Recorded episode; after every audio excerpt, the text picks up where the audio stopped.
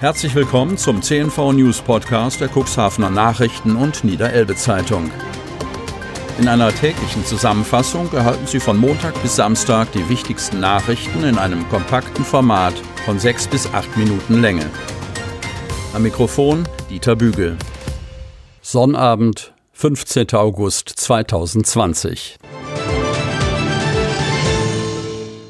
Homag streicht in Hemmoor weniger Arbeitsplätze. Hemmoor. Es bleibt dabei. Das Unternehmen Homag legt seine Produktion in Hemmoor am Jahresende still. Doch statt der bisher genannten Zahl von 150 Entlassungen geht es nun um 110 Jobs in dem derzeit noch größten Hemmorer Unternehmen. 90 Arbeitsplätze bleiben im Servicebereich sowie in der Produkt- und Softwareentwicklung erhalten. Betriebsrat und Geschäftsführung haben sich nach Angaben der Konzernspitze auf einen Sozialplan und Abfindungsregelung geeinigt. Bestandteil des Sozialplans sei auch eine Transfer- und Qualifizierungsgesellschaft, um den entlassenen Beschäftigten bessere Chancen bei der Vermittlung eines neuen Arbeitsplatzes zu ermöglichen. Homag bezeichnet sich als der weltweit führende Anbieter von integrierten Lösungen für die Produktion in der holzbearbeitenden Industrie und im Handwerk und mit einem Marktanteil von 30 Prozent als Global Player. Doch als Produktionsstandort ist Hemmo jetzt ein Auslaufmodell. Spätestens am 31. Dezember wird das Eingangstor der Produktionshalle geschlossen und öffnet sich nur noch, um die Maschinen zu demontieren und in anderen Werken des Konzerns in Deutschland und Polen wieder aufzustellen. Die Halle steht zum Verkauf und es gibt auch bereits drei Interessenten, erklärten Pressesprecher Christian Schulten und Christian Breyer, Geschäftsführer der Homag Automation, am Freitag. Auch nach der Produktionsstilllegung in Hemmoor will Homag auf die langjährige Zusammenarbeit mit der Hemmorer Betriebsstätte der Werkhof und Wohnstätten Lebenshilfe Cuxhaven setzen. Die Abnahme erster Teile sei festgelegt worden, weitere Produktgruppen würden folgen. Keine Corona-Tests. Reiserückkehrer aus dem Ausland sind ratlos. Kreis Cuxhaven. Viele Hausarztpraxen im Landkreis Cuxhaven bieten derzeit keine Tests für Urlaubsrückkehrer aus dem Ausland an. Die niedergelassenen Mediziner sehen darin eine gesundheitliche Gefahr, zum Beispiel wenn Patienten plötzlich in ihrer Praxis auftauchen. Außerdem wird von vielen auch die Vergütung mit 15 Euro pro Test nicht als angemessen empfunden. Hinzu kommt, dass derzeit wegen der Urlaubssaison viele Praxen nicht besetzt sind. Die Kassenärztliche Vereinigung setzt auf die Hausärzte und hat viele ihrer Testzentren geschlossen, auch das in Cuxhaven.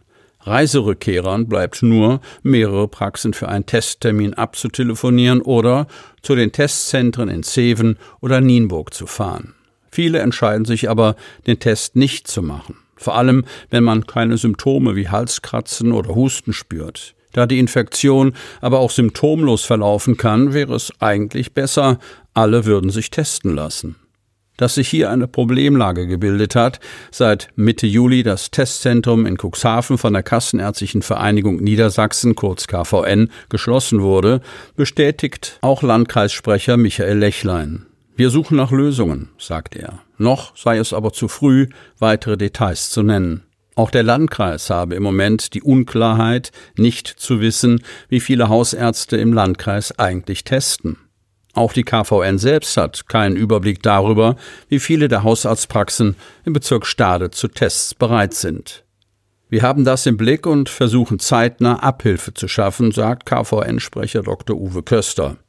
Entweder indem man doch wieder ein Testzentrum einrichte oder indem man an die Hausärzte herantrete. Die KVN unterstützt auch Ärzte, die ihre Praxis als Infektionspraxis benennen. Eine Infektionspraxis spezialisiert sich ein Stück weit auf Corona-Tests. SPD-Ratsherr Oliver Ebgen wird Personalleiter bei Helios, Cuxhaven. Dem Aufsichtsrat der Nordsee Heilbad Cuxhaven GmbH gehörte Oliver Ebgen beinahe zehn Jahre lang an. Seine Abberufung erfolgte auf eigenen Wunsch.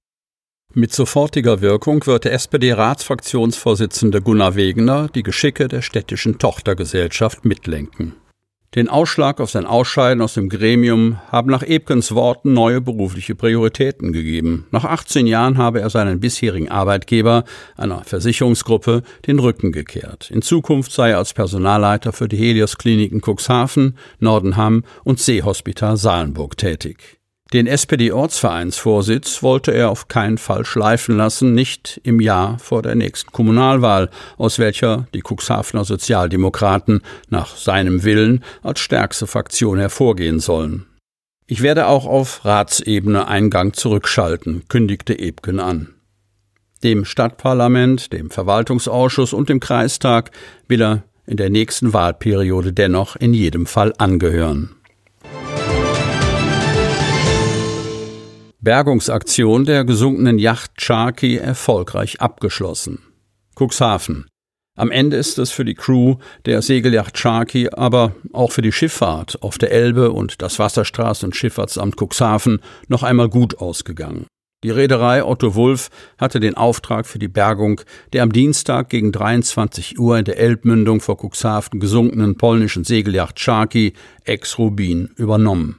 Kapitän Andreas Wulff, selbst passionierter Segler, erarbeitete mit seinen Experten einen Bergungsplan, der aufging und Aufwand und Kosten im Rahmen hielt.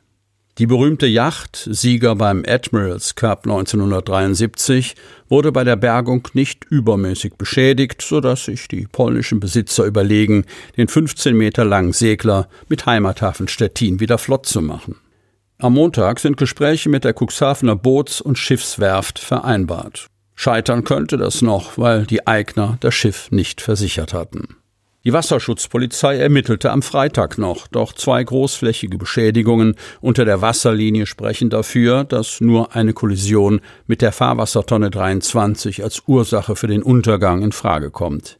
Die Segler waren auf dem Weg nach Helgoland, als das Unglück passierte. Innerhalb von nur zehn Minuten, so berichtete die siebenköpfige Besatzung, sei die Yacht voll Wasser gelaufen und untergegangen.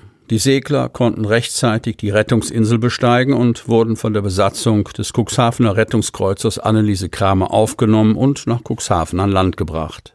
Am Donnerstag zur Stauwasserzeit gegen 14 Uhr kam der mit einem leistungsfähigen Bordkran ausgestattete Schlepper Wulf 4 mit einem weiteren Wulf-Schlepper an der Unfallstelle zum Einsatz. Ein Taucher ließ sich zum Wrack hinunter und brachte das Bergungsgeschirr am Mastfuß der Yacht an. Dann buxierten die Schlepper die Yacht nach Cuxhaven an den Liegeplatz gegenüber der Alten Liebe, wo sie mit dem Kiel auf dem Hafengrund abgesetzt wurde.